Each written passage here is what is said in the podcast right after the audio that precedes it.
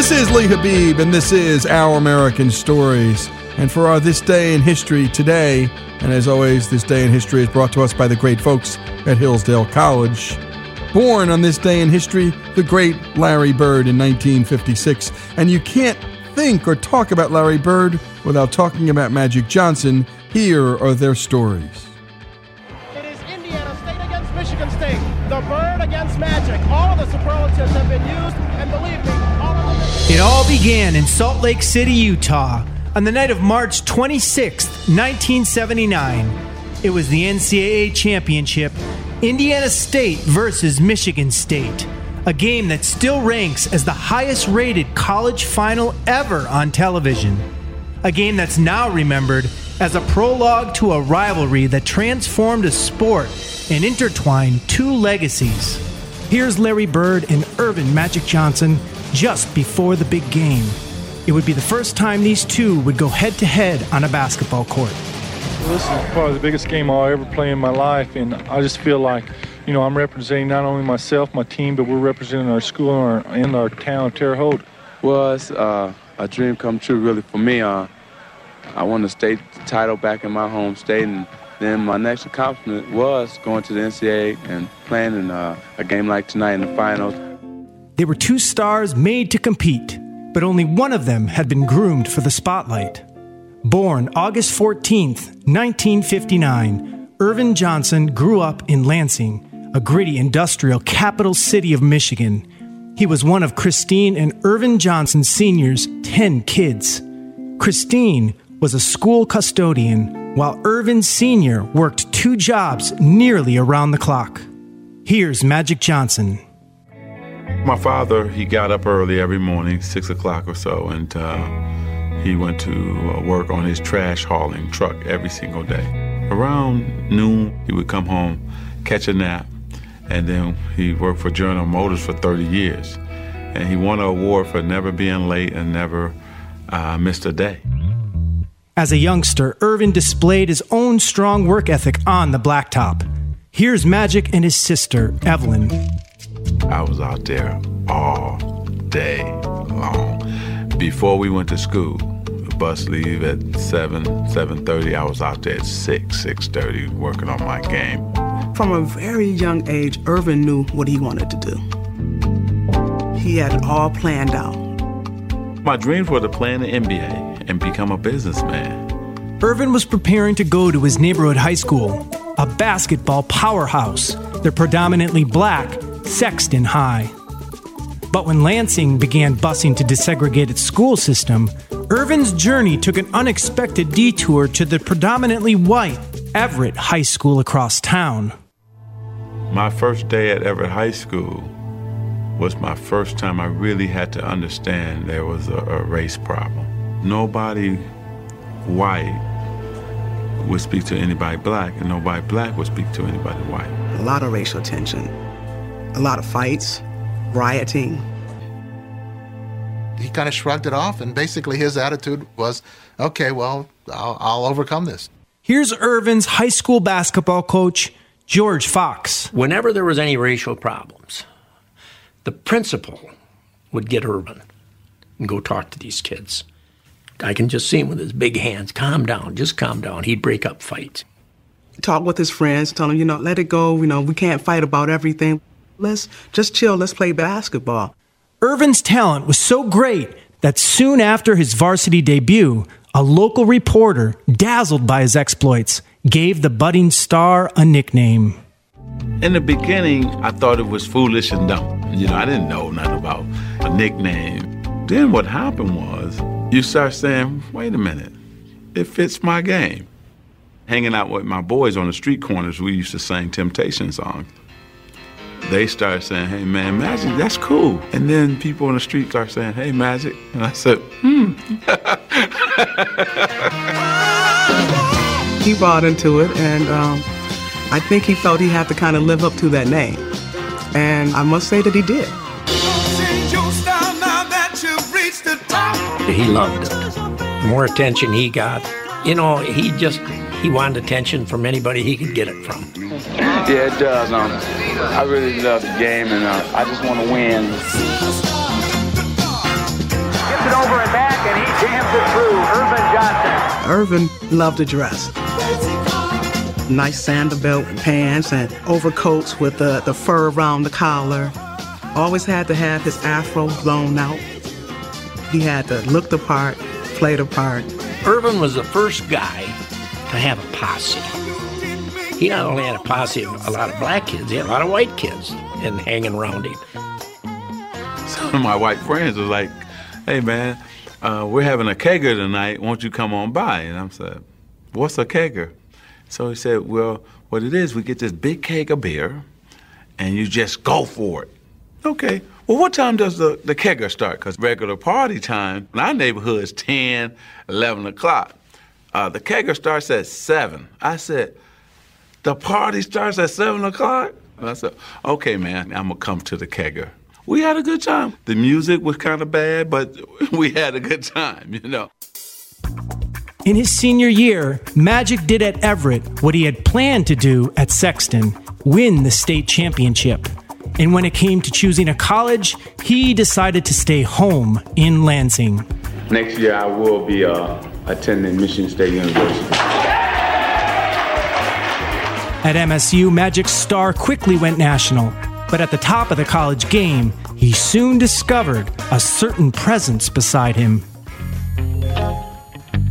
The first time I saw Larry Bird was actually in a magazine. Saw his stats, blown away by his stats. But let's see if he can really do it against us. And that's always a mindset of black players if he's a great white player.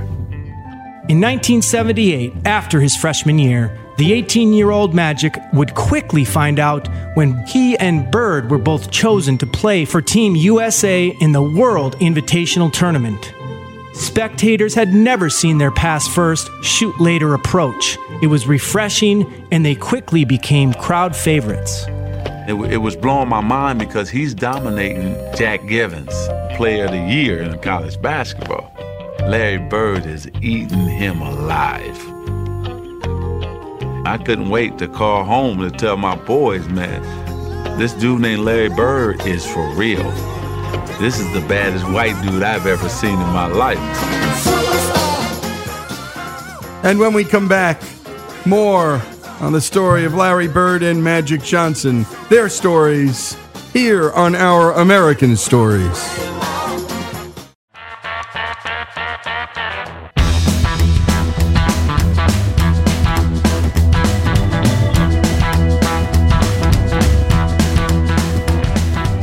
This is Lee Habib, and this is Our American Stories, and we're back with our celebration of Larry Bird's life and the life of Magic Johnson. The two were intertwined. It's a great story about sports, history, race, as always, brought to us by the great folks at Hillsdale College. And if you can't get to Hillsdale, Hillsdale will come to you with their free and terrific online courses. And now back to the story. Well, I thought he was very good. There's no question about it. I actually I thought he's probably the best guard on the team. Earvin Johnson, look at that. Oh! We didn't get to play a lot, but you could tell. I think our first game was in Kentucky. We got about a 10, 12 point lead. Man, they put us in. Went to 25, 30, just that fast. Fast break again, three on two. Griffith, one. Look at that steal by Larry Bird. Take us out, the lead go back down, put us back in. That's Bird and Johnson. The show start again. When you play with Magic, there's just something about it. You want to make that extra pass. You want to get that rebound and start to break. We came down a couple times. I go behind my back, no look to him. He no look back to me, and I'm laying it up. I'm saying, oh man. Here's that last play. Magic Johnson going in, drops off the Bird. Bird puts it back off inside to Johnson. Super basketball. This guy got game. They had some wonderful moments on the court, but the two had no meaningful conversations. Such brevity was hardly strange coming from Larry Bird, who was not only one of college basketball's greatest players, but also its biggest enigma. Larry Bird grew up in southern Indiana in the tough working class town of French Lick, population 2,000. Tiny and remote, it was one of the poorest places in the state. Arriving Pearl Harbor Day on December 7, 1956, Larry was the fourth of six kids born to Georgia and Joe Bird. Early on, he and his four older brothers earned a reputation around town. Here's older brother Mark and Larry. We were always considered troublemakers. We're either fighting amongst ourselves or there was always one of us fighting somebody.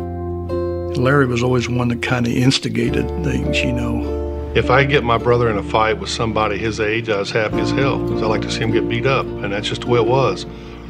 If if I got in a, a scrape with some kid, and my brothers didn't come to my side, they knew that when he got home, my dad was going to whip him.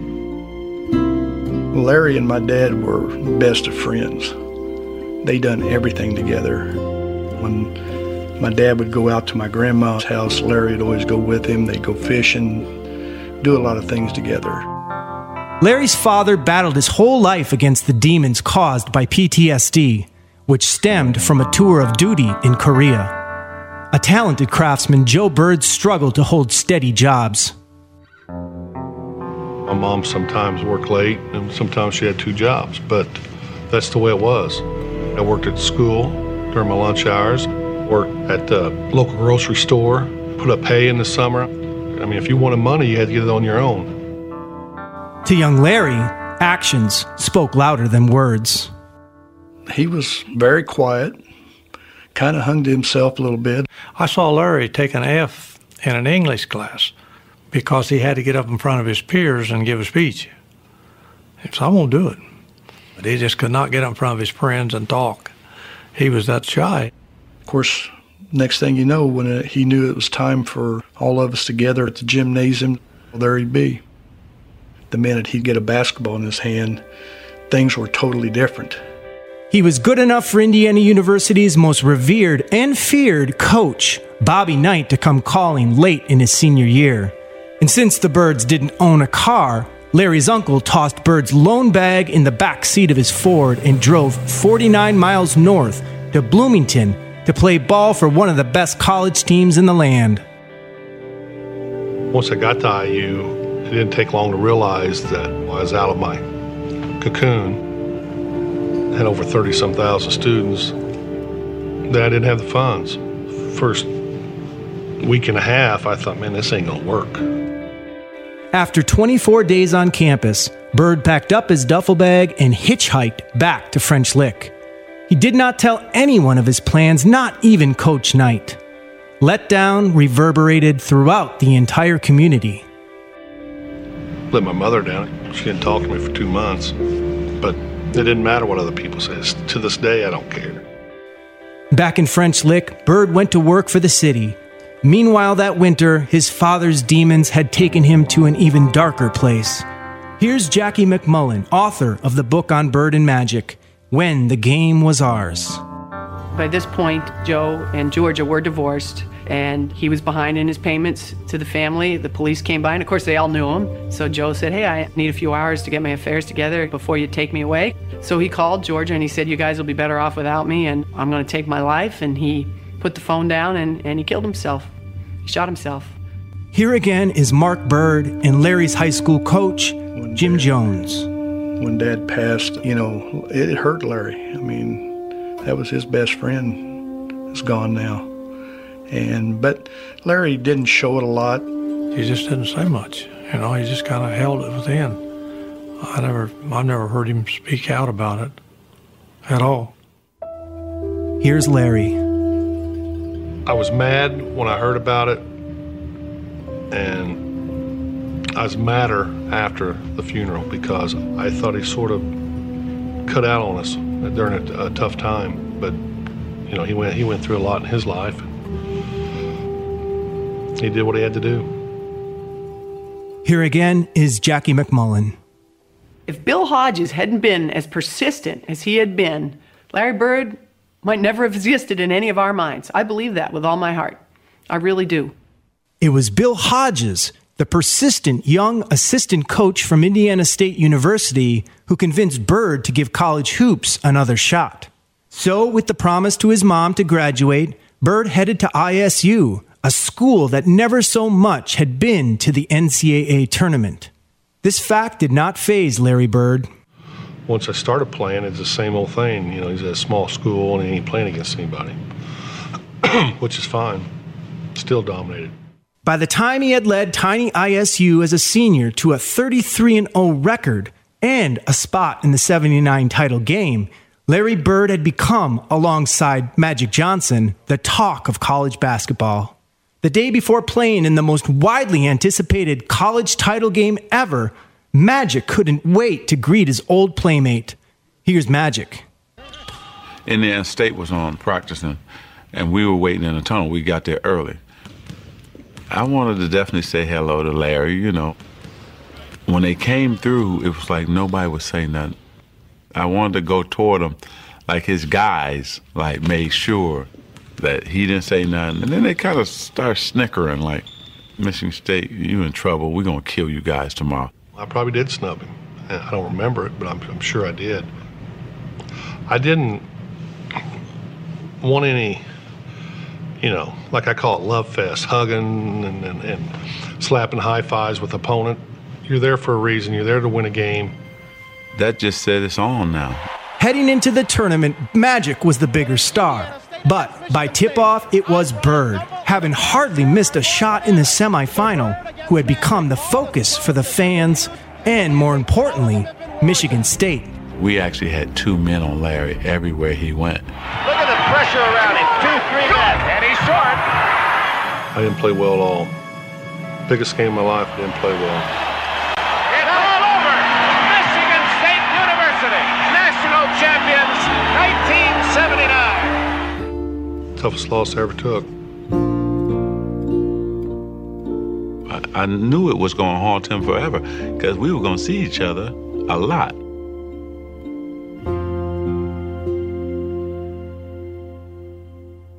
The National Basketball Association, in its 33rd season, is troubled by diminishing crowds and declining television ratings, signs that fan interest may be waning. College basketball was flourishing at the end of the 1970s, but after the golden era of Bill Russell and Jerry West in the 1960s, the pro game was crumbling. But on a balmy afternoon in June, while Larry Bird was playing golf in Santa Claus, Indiana with his longtime friend, Max Gibson, a stranger hollered to them Larry Bird, you've just been drafted by the Boston Celtics. What does that mean? Bird asked. Hell, I don't know, he said. Indiana State's season had just ended in heartbreak in Salt Lake City at the hands of Michigan State, and the Celtics made a pitch to sign Bird for the final eight games of their season. The young forward opted instead to teach flag football, baseball, badminton, and dodgeball at the local Indiana high school. His duties also included teaching mentally disabled children, a CPR course, and a driver's education course. It was an unbelievable experience, Bird said. And when we come back, more on this great story Larry Bird, Magic Johnson, paired forever. Two legends, two men from such different walks of life. More after these messages. This is Our American Stories.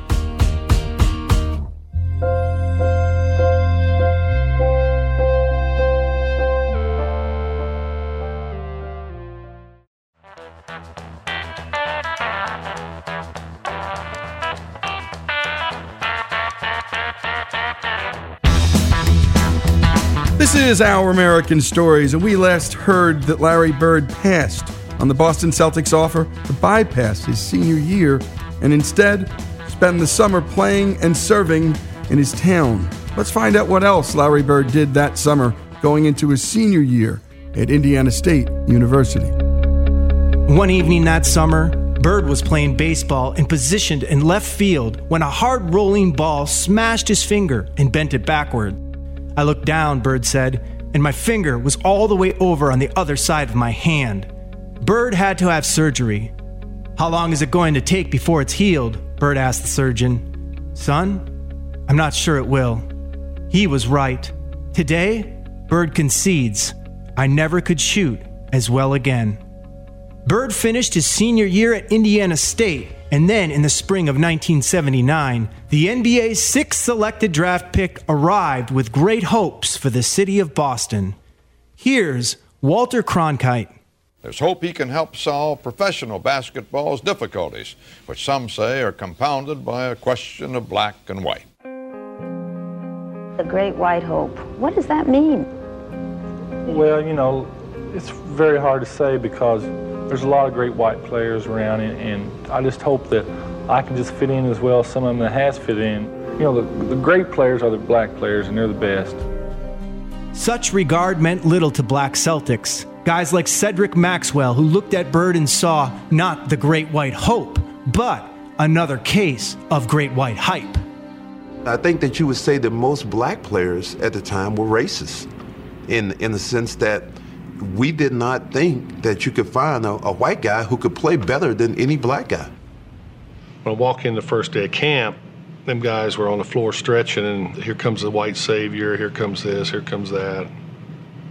I sort of enjoyed it because I knew I was going to battle them all day. But Curtis and Sidney didn't last long. They didn't even make it through the first practice, and they were cut. So then it was just Cedric. I'm thinking, oh, he's slow, he can't get off a shot, he's not that strong. This is gonna be a layup. Bam, knocks down a jump shot. Okay, maybe that was luck. Gets the ball again. Bam, knocks down another jump shot. Now I'm thinking like, okay, hey, you know what? I'm gonna D this guy up. I'm gonna show him his life. 20 feet away. Bam. 25 feet away. Bam. I, my mind just goes to, damn, this white guy can play. It was a good thing, too. The storied Celtics might have been the winningest team in NBA history, but they were fresh off their worst season in 30 years. And in Bird, they not only had a player who was supremely talented, but tough enough to take on any challenge. Larry Bird plays it to the hilt, baby. Talent, toughness, and confidence aside, Boston also liked winners. And when Bird led the Celtics to the NBA championship in just his second season, he was finally one of those two. And Larry Bird is right in the middle. He's the eye of the hurricane, known as the Boston Celtics. Boston loved Larry Bird. It just wasn't so clear at first how much Bird loved the city back. Here's Bird speaking at the city parade celebrating their NBA championship. There's only one place I'd rather be French Lick. Thank you. He proudly dubbed himself the Hick from French Lick, and he looked every bit the part. But those who played him for simple did so at their own peril. One of the great ways, I think, of winding up with no money in your pocket is to think Larry Bird is dumb. Syntax is not intelligence. Unlettered is not stupid. He did, however, allow the public one small indulgence. You could come out on Saturday and watch him mow his lawn. Huge crowd started to stop. Larry Bird's cutting grass in front of his house. It's like he's mowing his lawn in the springtime. Larry is about doing things himself. And I think it's one of the things that made him so beloved in Boston. But as Bird navigated through his new world, he still had one eye fixed on a familiar foe in a faraway land. It is now exactly 12 noon. The draft is officially open. The first pick, the Los Angeles Lakers select Earvin Magic Johnson, Michigan State, 6'8", 200 pounds. In the stoic Kareem Abdul Jabbar, the Lakers had talent, but what they were lacking in was energy. Earvin Magic Johnson was only too happy to provide it. Here's Bryant Gumbel. Lit the place up. Changed the franchise, changed the temperament. I I changed it from the very first game. Skyhook up and good. Lakers win. Here it was, the first game of a long season against the lowly Clippers.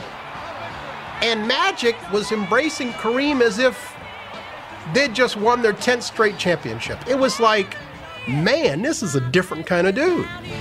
Here's Magic's close friend, Arsenio Hall. From the day he arrived, he became the prince of the city. He reminded me of a guy who wakes up without an alarm clock. And that's what I used to always say. I want to be happy enough to wake up without an alarm clock because I want to go into my world. Here's former Lakers head coach Pat Riley. He had it, what it is. As far as I was concerned, the it was not his ability or his size, the it was his attitude, was his leadership, was his mind. In his rookie season, Magic led the Lakers to the 1980 NBA championship. But what Bird couldn't possibly have known was that he had inspired Magic's performance when he was named Rookie of the Year that same day. Here again is Jackie MacMullan. The PR person from the Lakers says, Hey, Earvin, the Rookie of the Year voting has come out. And Magic says, Okay, well, who won? He said, Well, Larry Bird won. And Magic says, Well, was it close? And he said, Oh, no. Bird won the award by a 63 to 3 margin. Magic received the remaining three votes. Bird won the title the next year, and soon after that, black kids began showing up at the playground wearing Bird's number 33 jersey. Magic was surprised the first time he saw it, especially because it was on the blacktop in Los Angeles. Bird also had a close eye on Magic. I'd get up in the mornings and see what he did because their games came on late. Then you look at the box score. I had to have him there for some reason. It's like a crutch, somebody I can compare myself to. I hated what was being said that Larry was better than me and I'm just a guy who can control the game. My first four or five years, that bothered me a lot. I didn't tell nobody it bothered me, but it did. Their competitive dislike emerged from a greater truth that on the court, they were two of a kind. Basketball prodigies who fused the substance of the 60s with the style of the 70s to create a new and exciting, yet selfless way to play the game in the 1980s. But with continued low television ratings and tape delayed finals, the NBA was struggling to get the word out.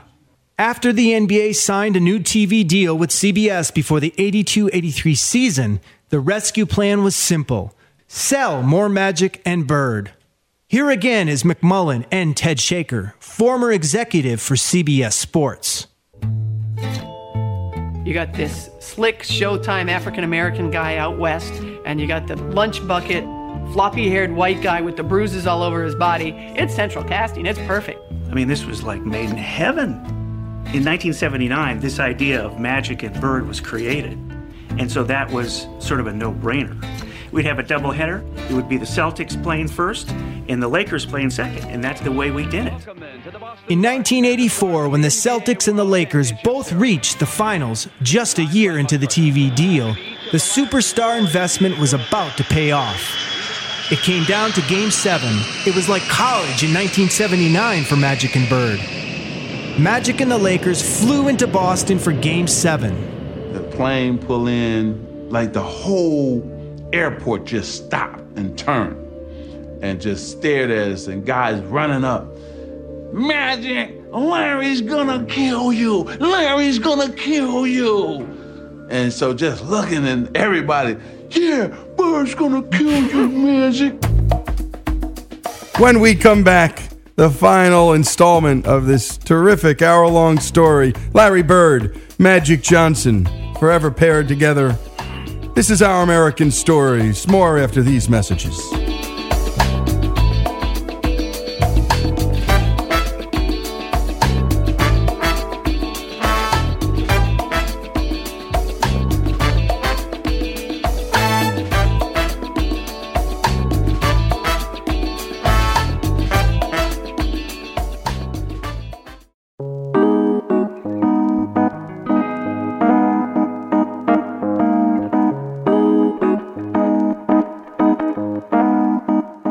Is Our American Stories, and we return to the story of Larry Bird and Magic Johnson. And as always, our This Day in Histories are brought to us by the great folks at Hillsdale College. And if you can't get to Hillsdale, Hillsdale can come to you with their terrific and free online courses. Go to hillsdale.edu. There are 16 or 17 of them up right now, and you can get a real college education without even going. And now let's return to the final installment of Larry and Magic's story. Game 7 of the 84 series was the highest rated game the NBA had ever produced. But Magic was not rejoicing.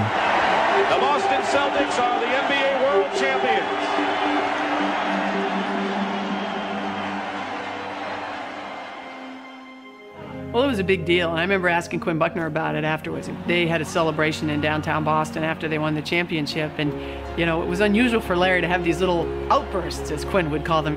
But you know, about 11:30 at night, finally he turned to Quinn. He goes, "I got him. I finally got him," and he was talking about Magic. The two teams met again in the NBA Finals the following season, but in the 1985 Finals. Magic flipped the script, winning the clinching game at the Boston Garden. But the significance of their rivalry and their relationship was about to change. Converse had convinced Magic and Bird to shoot a sneaker commercial in the summer of 1985. You crazy. I said, You're crazy.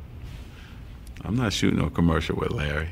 So I said, Okay, what, we're going to shoot in LA? I would never went to LA to film it. Well, where are we going to shoot it?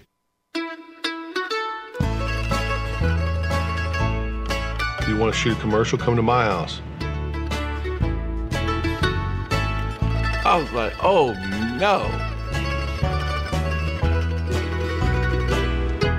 One stoplight. And I thought Lansing was small. I think the plan was I'm gonna go here, I'm gonna do what I'm supposed to do, and I'm trying to get up out of here. My plan was that. The ad was to be shot at the home Bird built for his mom just outside French Lick, Indiana. It featured a full length basketball court, the day's first shooting location. So they say, okay, you're playing one on one. And I'm looking at Larry, and he's looking at me like, is this real? Are we playing, playing? Because, you know, this, this, is, this is magic and bird. I could just hear Larry, you know, starting in on, well, you bring it to the basket, and I'm going to send it 30 rows up. So the guy was like, no, no, not like that. A fun game. We were both like, oh, okay. Like, like you can see this relief coming over both of our faces. We sat down next to each other. How was your summer? Oh, it's going good. How was yours? It's going great. He said, man, it's a nice spread you got. And he's asked me, is this where you play? I said, yeah, I play here if it's not windy. If it's raining or windy, I go to the gym. But this is where I do all my work. I see that tractor. You work on the on the tractor? He said, man, I work on this tractor every day. Larry Bird work on a tractor? He said, yeah. It's just them two walking and talking, and every once in a while they'd stop and one of them would say something, and then they'd start laughing. Then they said, okay, break, it's lunch break time. I was going to my trailer. He said, no, my mother has prepared lunch for us up at the house. We went up to the house and we sat down there and we talked, and my mom, my brothers thought the world of him. His mother was so nice, making sure I had enough to eat. I just saw my mother. It was crazy. He charmed her. You can see it. But that's magic. He makes everybody feel welcome and warm, and he's a con man.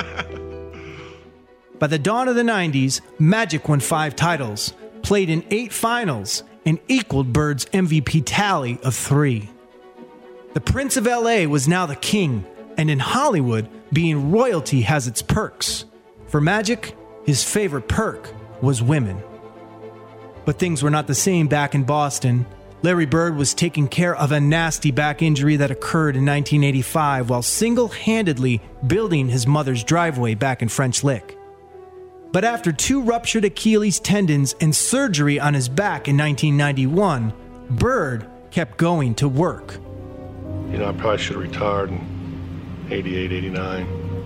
But uh, it's that competition. Maybe one more chance, me and Magic could get together in the finals. But it never happened. And then Magic received a phone call. I'm sleeping, really, laying down, just waiting on the game, and uh, the phone rings, and uh, the voice says, "Hey, you gotta uh, come back to L.A." And uh, I said, "Okay, why?" Well, I can't tell you until you get to L.A. So I said, "Okay." Dr. Mellman starts to tell me that you know uh, through the physical that I took that um, they discovered that I had HIV. Oh, it was everything. How is it possible? What happened? How did it happen to me? And my mind is racing, you know, and uh, and then you just you just devastated. The first person I thought of was Larry. I wonder what Larry thinks. The day that I heard about Magic, it just sort of changed my love for basketball. It shook me up. You know, you get, a, get that feeling, probably the same type of feeling I had when my father died. Calls me, and uh, we're talking. You know, it's just how you doing? I heard about it, and uh, you can almost hear both of us with some uh, tears in our eyes, and I'm choked up because he did call me, and uh, you know, when something happens.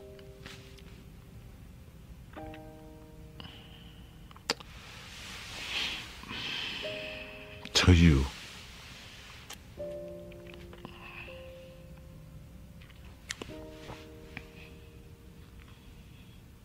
And then you find out who really your friends are and people who really care about you. Um, you figure all those battles, all those things we had to go through as warriors, as competitors, and as men. And um, here this man says, hey, you know what, man, you're okay. And so um, that was the greatest moment for me, too, you know, to have him check on me and to make sure I was okay. Magic retired immediately, and Bird's 91 92 season was his last in the NBA. To his delight, Magic was invited to play in the 1992 NBA All Star game. He stole the show and won MVP honors.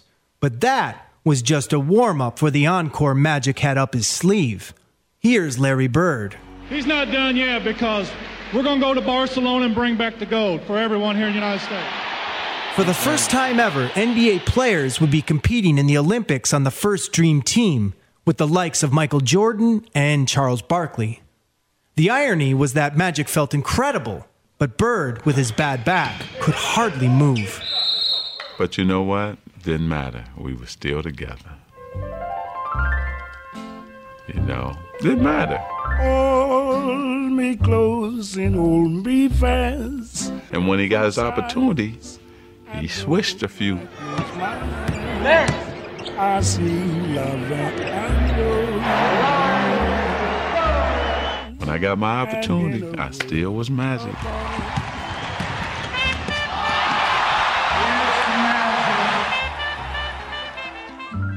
Today, decades removed from the height of their rivalry, their bond endures. Two impossibly different men with a connection only they can fully grasp. But I always, always get this good feeling when I know I'm going to see him because uh, he makes you feel good. You know, he really does. he's unbelievable. He's very private, but if he's your friend, man, you got a friend for life. And Larry Bird is a straight shooter.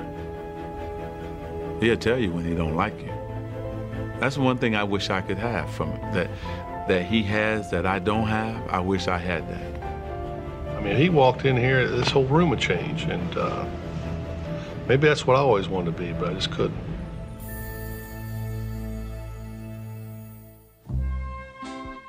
And great job as always, Greg. And that's Greg Hengler doing the voicing and the writing on a piece that we love bringing you stories like this because you're not going to get them anywhere else. An unlikely friendship, likely competitors, these things happen, but a unique set of talents, unique men, and a love story, if ever there was one.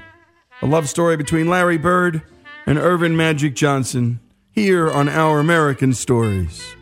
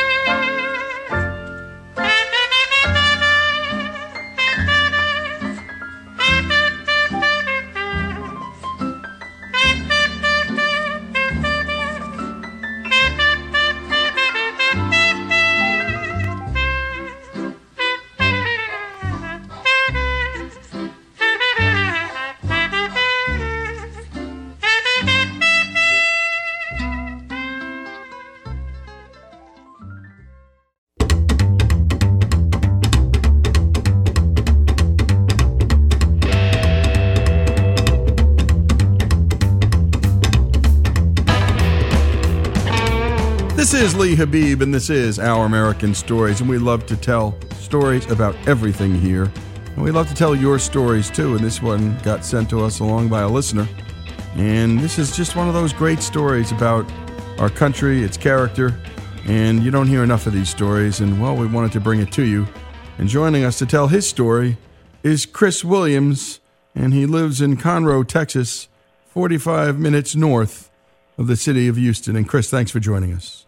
Thank you. Good to be here. And Chris, before we talk about what brought your story to our attention, tell us a little bit about your life, where you were born, uh, your parents, uh, what were what were the important things to them, and uh, just a bit about your early life.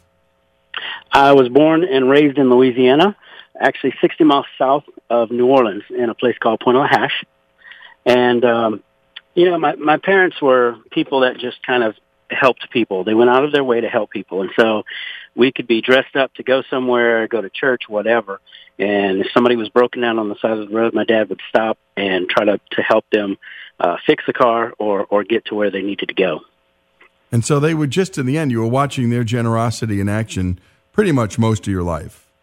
Yeah, definitely. I, we we always had somebody living with us, and uh, I continued that tradition uh, with with my family. Uh, we've always had uh, exchange students and people that needed a place to stay living with us, and it's great now to see my my girls are grown and they're continuing to do the same with uh, with their family. So that's that's amazing to me. So giving had just become a part of your DNA, and uh, let's talk about this thing that you just decided to start and what led to it. Talk about God's Garage.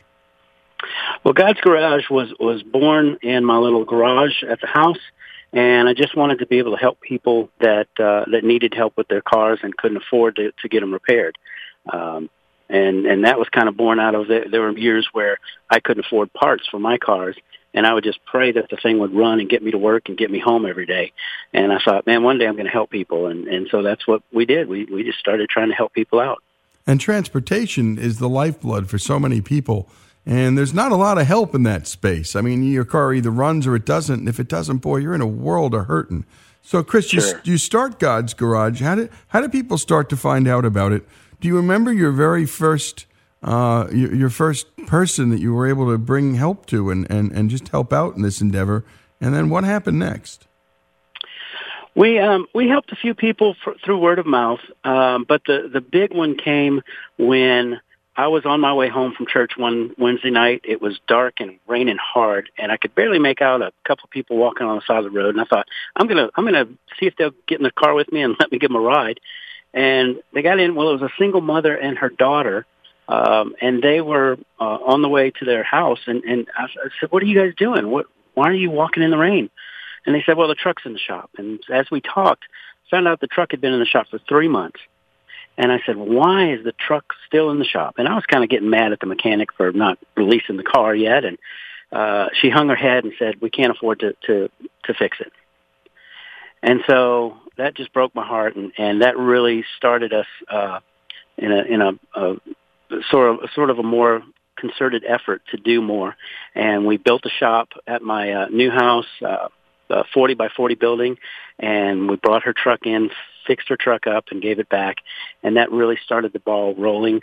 Um, there was uh, there's been so many people that uh, there's great stories that, that we've helped, um, and it's it's just it's a blessing to me and to the guys that work with us to be able to do what we do. Blesses us as much as them. And how many people are you helping now? How many? Tell, tell us about the the shop.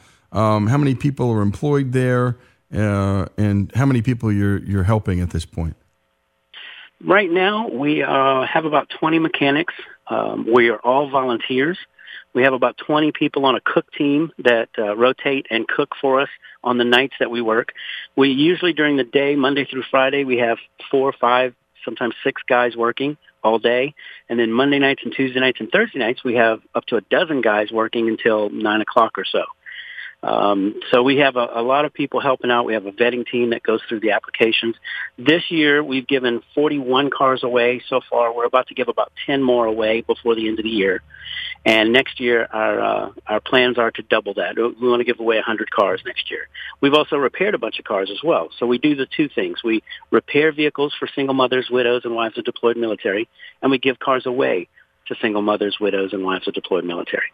And you know, there's a the quote that I just loved from you that I bumped across that said there was a time when you found yourself short on money and long on car troubles.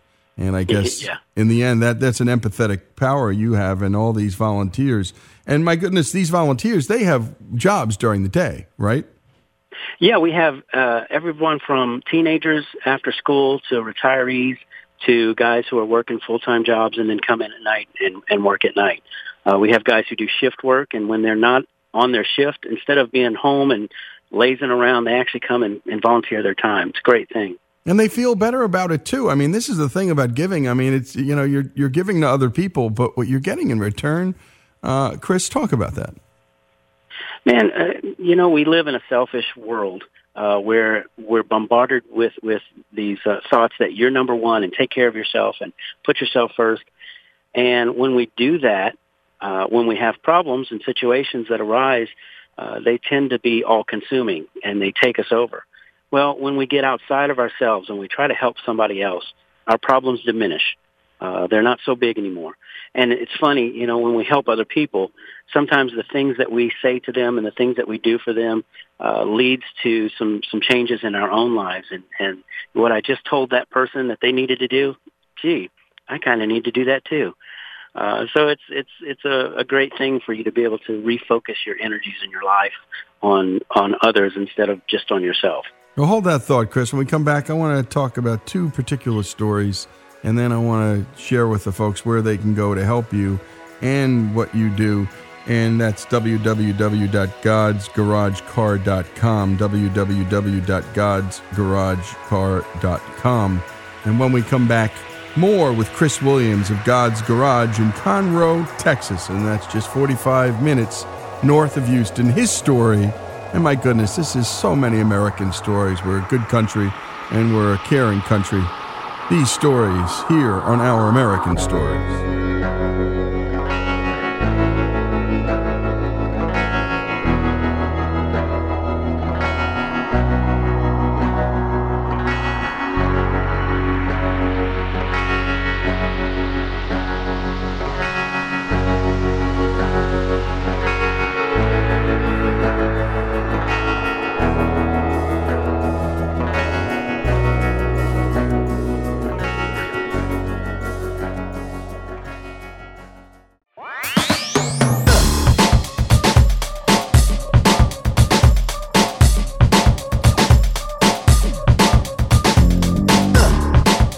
Lee Habib, and this is Our American Stories. And we return to the story of Chris Williams. And this is just a great generosity story. It's a great American story.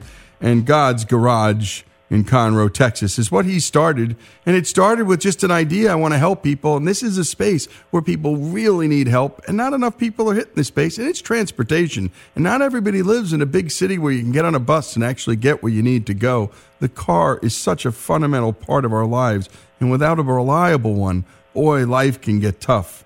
And we heard Chris tell a story about that single mom and her daughter whose truck had been in a shop for three months. And she was, it sounded, Chris, like she was ashamed to admit that it had been there.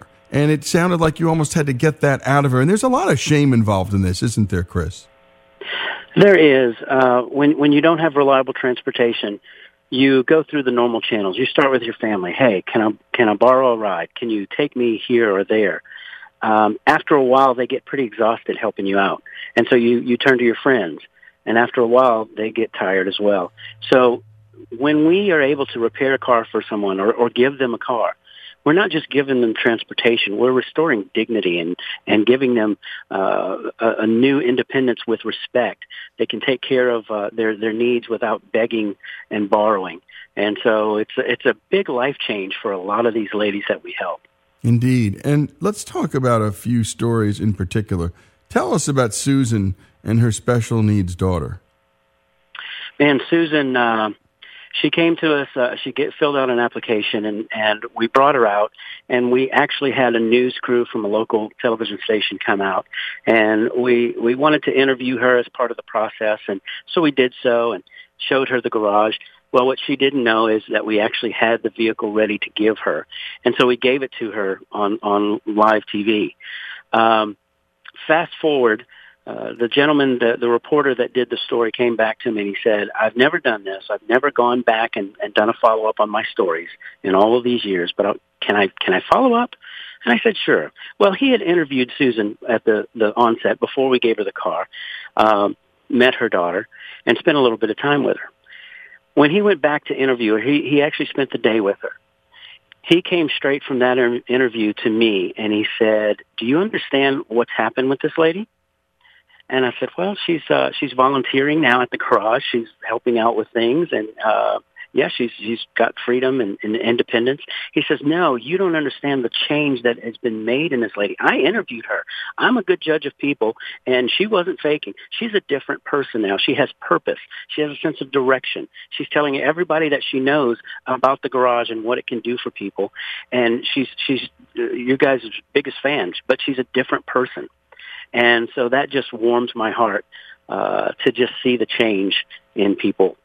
Indeed. And, you know, one of the great pastors in this country in the 20th century is Rick Warren, and his book was The Purpose Driven Life. And for so many people, when you don't have that purpose, Chris, that's how we can get lost.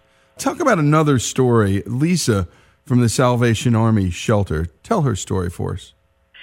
Lisa filled out an application, and uh, we, we vetted her. We talked to her on the phone, and she came out. We were able to give her a car, but her story is uh, is something that you don't normally hear, uh, but that happens frequently.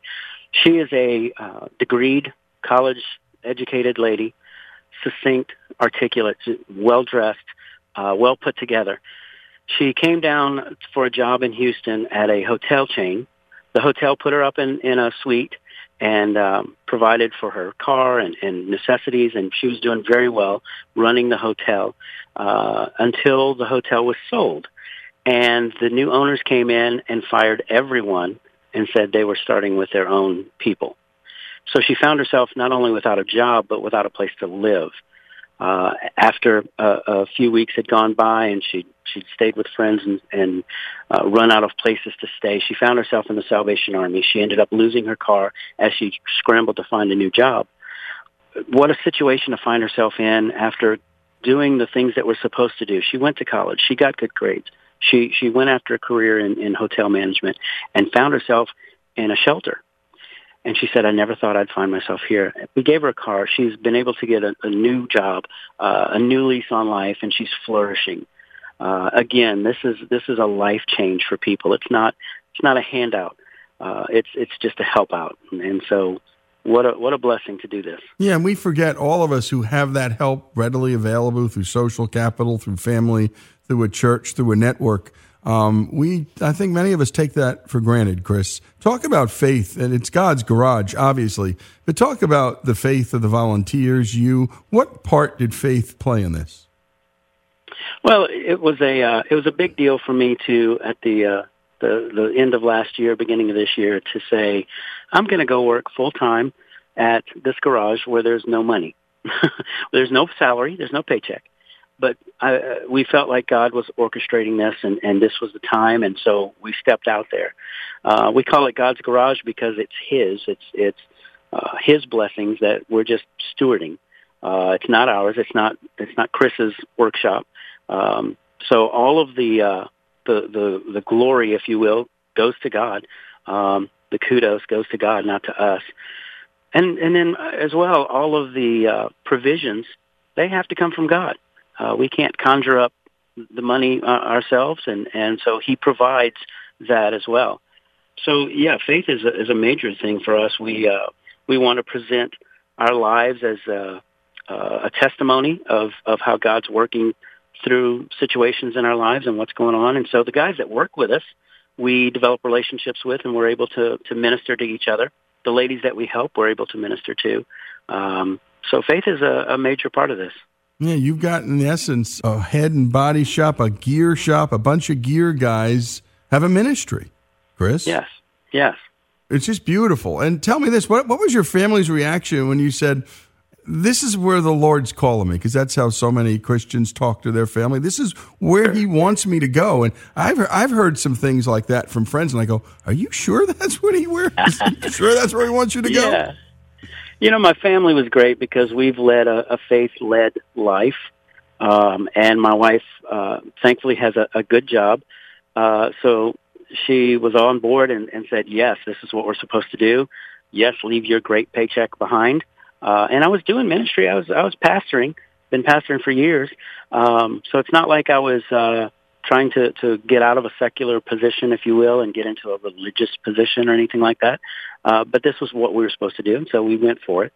Uh, most of my friends are very supportive. They've seen God uh, in action in my life, and realize that uh, when I say you know, I'm, I'm following God's leading here. That that it must be okay. It's going to work out.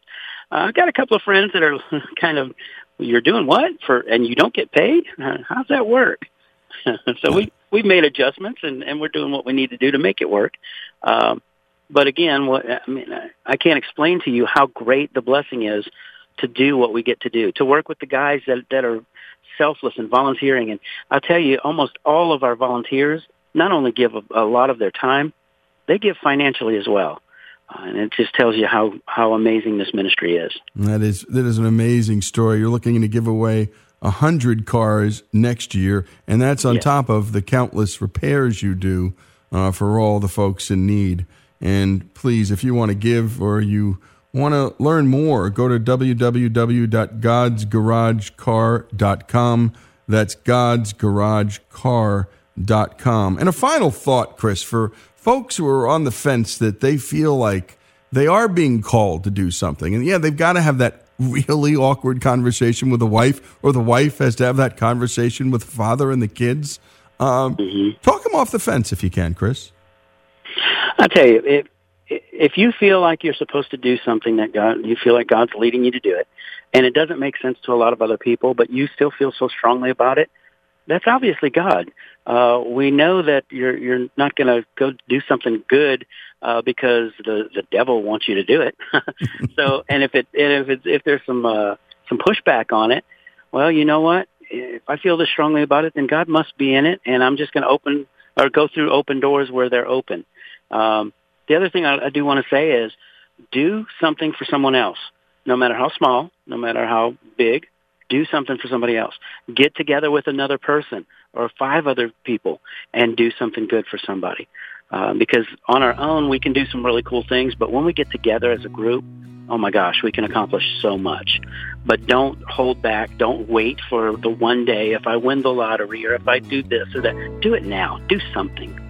Indeed, and great words. And again, we're talking to Chris Williams, his story, God's Garage, not Chris's, God's, God's Garage in Conroe, Texas, about 45 minutes north of the great city of Houston.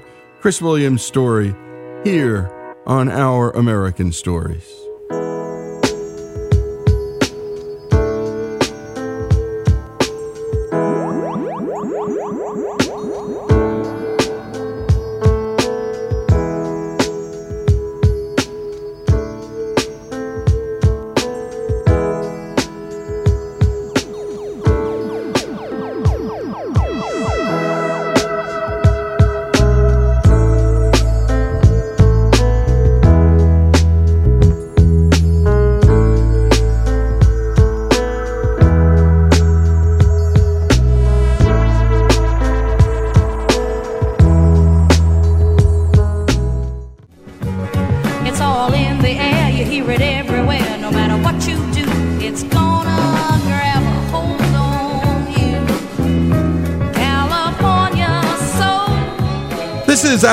American Stories, and today we bring you a story our field correspondent Faith picked up while she was back home in California. And here is the first part of that piece. Kathleen Broder grew up in Los Angeles, California, and has lived in California her whole life. She is a 69 year old retired grade school teacher and has had five children of her own. But Kathleen, she's not your ordinary retiree. She spends most of her time training for and participating in triathlons. A triathlon is a multiple stage competition most commonly involving swimming, cycling, and running. She races in about seven triathlons a year and runs about, you know, only one or two marathons as well. And at this point, Kathleen has participated in over 50 triathlons. Her obsession? Well, it began with running. Yeah, I was always very hyperactive. You know, it's Kathleen, slow down. Kathleen, don't touch that. Kathleen. I was very hyperactive and so forth. And so um, when I was a young adult, I got into, or before that, uh, before college, I got into running. My first marathon, I was, think I was 28. And I really liked that. And then, you know, so I was running all the time. But then we got married, and I think I was 34 when I had my first baby. And when I got pregnant, you know, some women run through all their pregnancies and everything. I just dropped dead. I mean, I was so exhausted. Um, after a while, you know, when the kids were a little older, I, I got back into it. And then um, I started, um, I think, really getting back into marathons about 10 or 15 years ago. I started really enjoying it again. And it was actually through running that she met her husband, Mike. We met, in, we were in the Santa Monica Track Club. We were just running buddies for a couple years. And then one day, Mike said something about, oh, well, well it's just about time to settle down. And I said, yeah, me too. Okay, we got married the next month. I mean, we never really dated. We were just friends and then we got married. we had met and then we really didn't spend much time together. And then we started going to, we would go to races and we would drive together and so forth. But, you know, it was never a dating relationship. It just turned, uh, you know, the relationship changed really fast. And then we got married. We had kids. We had, so two years later, we had our first, and then we had another one, and then we had another one, and we just kept having them. So, okay, this is weird. I had listened to this tape thing, cassette tape thing of um, mining your diamonds in your own acre. so it's really funny, you know, like stop looking all over the place, just look around your own area. And I think that kind of tweaked me a little bit. So, yeah, and we were always got along. We both liked classical music, and we had a lot of the same friends. And, you know, we were just a gang of single people, adults that we just hung out together. And then all of a sudden, and we lived only a couple blocks from each other. So, you know, sometimes we'd run together, but mostly we'd run together in the track club, you know, and then all of a sudden we just settled down and got married. So it was running that brought them together. Who needs dating websites when you have running clubs? Most people know that constant running can take quite the toll on your body. And most people Kathleen's age, well, their body starts to give out on them. Knee problems, hip problems, and so on and so forth. In order to avoid those issues, Kathleen started to take some precautionary steps, which is how her interest in triathlons got started. I started realizing that a lot of my friends, that you know, their knees started going and they started complaining, and I had fewer and fewer running friends. I thought, oh, that's me. I better cross train. I started swimming a little bit and biking. I already had a bike, but I was biking a little bit, not too much. And then my son and I were up in Carpinteria and we were camping. And this was about eight or nine years ago. And we saw this thing called, I had never seen a triathlon. And I couldn't believe it. I, I saw it and I said, I'm going to do that. And I, I, was talking to all the people, well, what comes first and why is it in that order? I was just kept, I was fascinated. And so, um, I immediately signed up for swim lessons. I mean, I knew how to swim, but you know, real, real swimming. I bought a steel bike. I didn't know what kind of bike to buy, but I bought one online. So the next year, I did the Carpinteria Triathlon. I probably was the last one to finish because I had I didn't even know how to shift the gears on the bike. The swim was so scary, and and then you know the run was fine. And I thought, oh yay, I'm a tri- triathlete, and I thought that would be it. But something I just kept, I just enjoyed it so much. So then I joined um, this swim group out at CLU, and they were starting a triathlon club and so i started working out with them and of course and then i had to get a better bike and it just took over. And so uh, i wasn't retired yet but i school became less and less of a priority. And so i started realizing i don't really have time to go to work. I have too many workouts and you know that's why i retired Besides the fact that Mike kept telling me I was stupid for working because I could make just as much money on my retirement. So I thought, and he had already been retired for so long. So I thought, okay. And that was when her triathlon career took off. She began with some shorter races before diving headfirst into the longer ones. I started doing the little sprint triathlons. Those are the short ones. The problem with those is that those depend on mostly on speed. And I'm not fast, I just have a lot of endurance. You know, I was I did okay, but those were kind of scary because, you know, things go flying and just have to always keep going. So then a couple years after I started, I started doing the Olympic ones and I liked that a lot more. 3 years ago I started doing the half Ironman and I really really liked those because I was really competitive. That's when I got really competitive.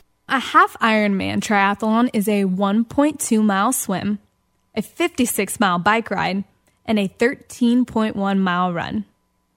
And this year, Kathleen qualified for the World Championship for the half Ironman. The last several years, this race has taken place far away, such as Austria and Australia. This year, she will be running in Chattanooga, Tennessee.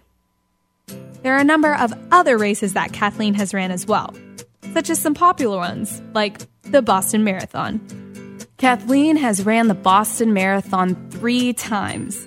She will be running it again this year, beating her qualifying time by 24 minutes. How could she do that? What's this woman's training philosophy? A slow, steady pace with a lower heart rate allows an endurance athlete to train longer and more often without stress or injury. Obviously, Kathleen is not your typical triathlete. But what does a typical training week look like for her? I'm getting tired even thinking about it. Does this woman take any rest days? But I really listen to my body, and I can tell, like I did a, a century, uh, a hundred mile bike ride on Saturday, and it was very hilly and Solvang. And um, I could tell, so I was supposed to, in my brain, I was going to run on Sunday, and I didn't. And on Monday, I have two groups that I swim with, two different ones. One in the morning at six, and one at um, six, seven o'clock at night. And I was supposed to run in the middle of the day, and I didn't because I could tell I was worn down. So I did a bike ride today, but it wasn't. It was like 30 miles. It wasn't that big a deal, but it was just to you know kind of get get back. The days that I take off, every once in a while, you know, life happens. Somebody gets sick, or I get sick, or that might be a day that I that I take off. But I don't work it into my schedule. I either there's something always happening. I usually do two things a day, but um, sometimes, like um, if it's my long run day, you know, I won't. I probably won't do anything else except run. And when we come back, more from Kathleen Broder. 30 mile bike ride. Not a big deal. A big deal for everyone in this studio, that's for sure. Me included. Actually, a one mile bike ride right now in my present condition would be a really big deal. When we come back, more with Faith and Kathleen, a 69 year old triathlete who's making us all here in the studio look, well, just plain silly.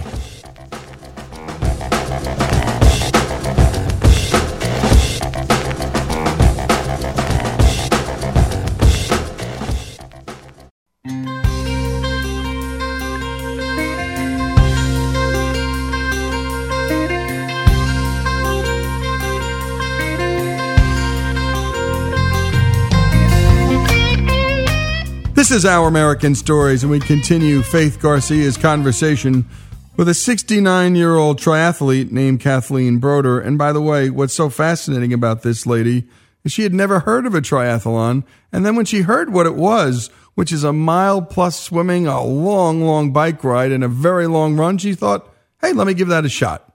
Let's continue with their conversation. So you work out like two or three times a day sometimes? Yeah, I'm not allowed. I don't let myself work out three times a day. You don't let Sometimes I yourself? won't. no, I, well, the only time I do that is on Thursdays because I swim at um, six in the morning, and then I meet my friend at, at afterwards at seven thirty at the park, and we usually ride down to Zuma and back.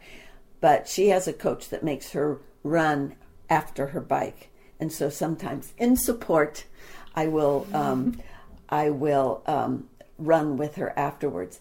And the hard part about that is that on Wednesdays I swim at lunch, and then Wednesday nights I have track, and then Thursday morning I have swim, and then I bike with her, and then sometimes I run. So I am Thursdays are a really hard day.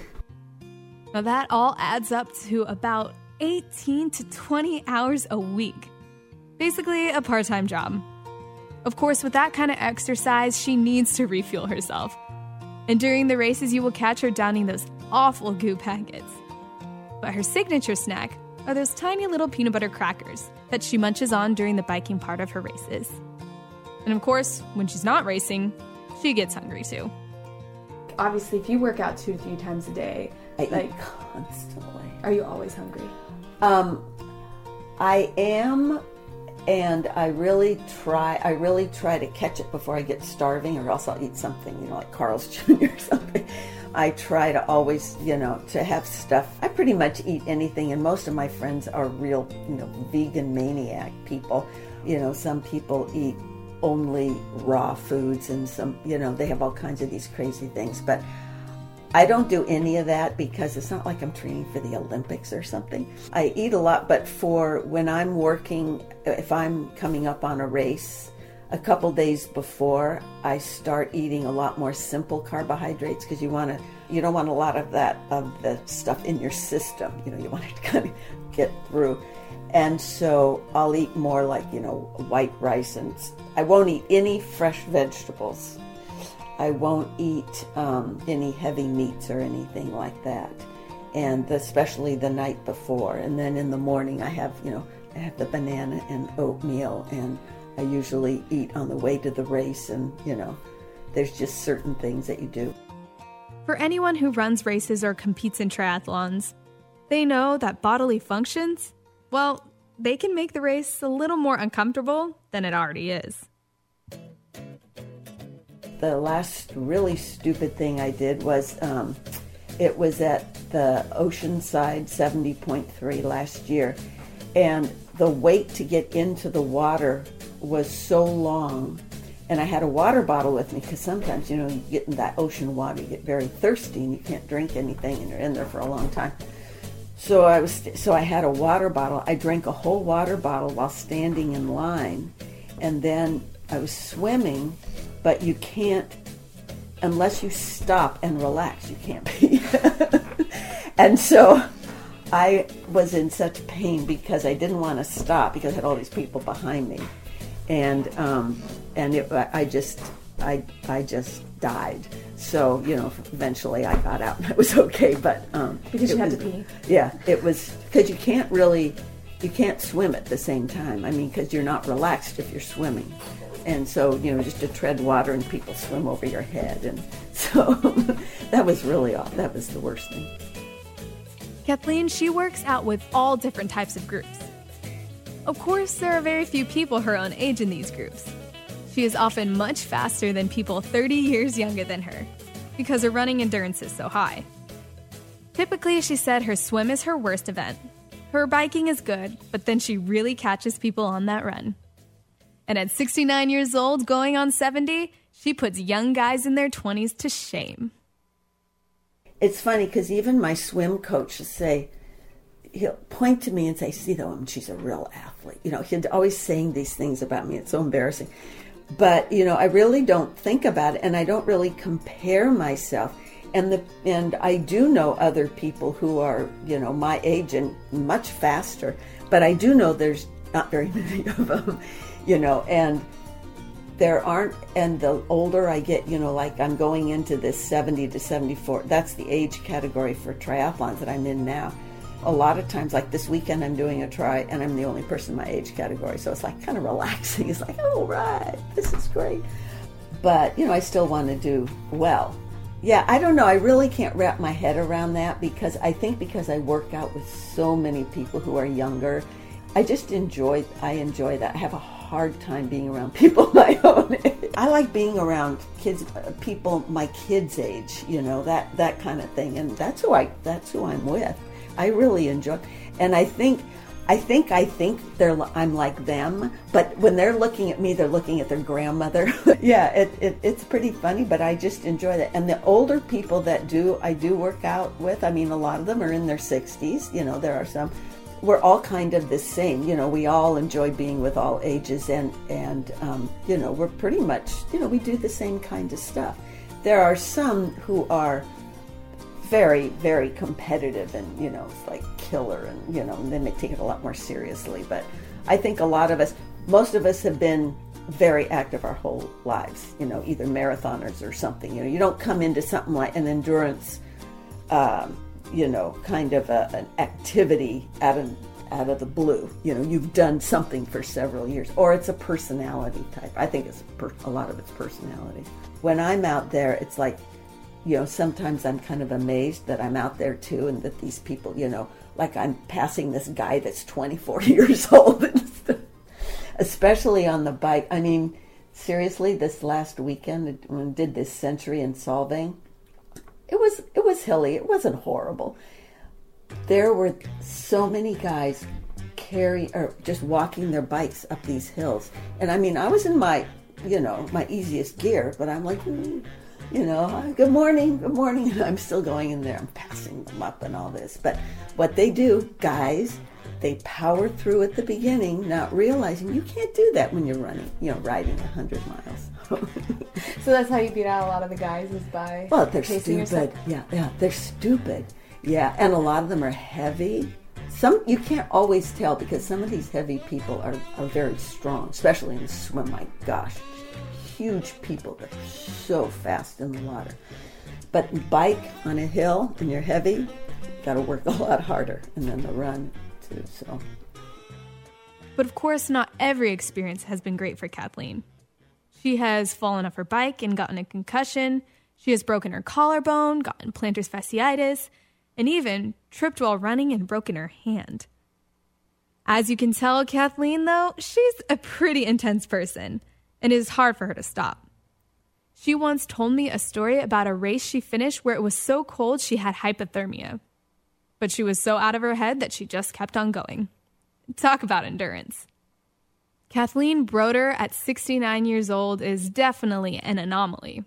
But of course, she will not always be able to be this active. But for now, she's just incredibly grateful and enjoys what she is able to do. I would never just sit still. I would always be doing, you know, some kind of an activity. It doesn't have to be an athletic thing because I do. I love to play cards. I love to play board games. So I can do that. But I would just want to have nice people, active people, not, not real old people. you know, it's funny because I, I consider myself so lucky to be able to do all this. And one of my friends the other day said um, that I work out, my training partner said, that she never goes on Facebook because it makes her feel bad because she sees all this stuff that other people are doing that she's not doing. And I started thinking about that and thinking, I just feel so fortunate because um, I think, you know, I worked a long time and, you know, I loved my job, but, you know, I enjoy so much what I'm doing now. And I have my bike group, groups, and I have my triathlon groups, and I have my swim groups, and I have my running groups, and there's a totally different people in all of them. There's some crossover, but not a lot. So I feel really fortunate because I have a lot of people to hang out with and stuff. Yeah, and you're fortunate because like to have your body in such good like Yeah. condition that it's not you know breaking down on you. Yeah, and you know what? If it does break down, I'm ready. I mean, you know, You I can do, I can do other things. I mean, you know, if I broke my leg, you know, I've had to come back from injuries and stuff, so I don't think it wouldn't be the end of the world. I would, I would just do something else. But you know, I enjoy that. That's why I'm, I feel fortunate now. So this is just something you like doing for It's now. just yeah. And what a great piece. Thanks so much for that, Faith. And Kathleen Broder, a 69 year old triathlete I just wrote a few notes down. I love that she said, I have a hard time being around people my own age. Well, I'd have a hard time around being around you, Kathleen. You'd exhaust me. She said she eats constantly. Well, we eat constantly here at Our American Stories, too. We just never even move our bodies. This is Our American Stories, the story of Kathleen Broder, a 69 year old lady who decided, well, I'm going to do this thing called the triathlon. And by the way, a triathlon is a 1.2 mile swim, then a 56 mile bike ride, and then a 13 mile run. Give that a shot on your day off. This is Our American Stories.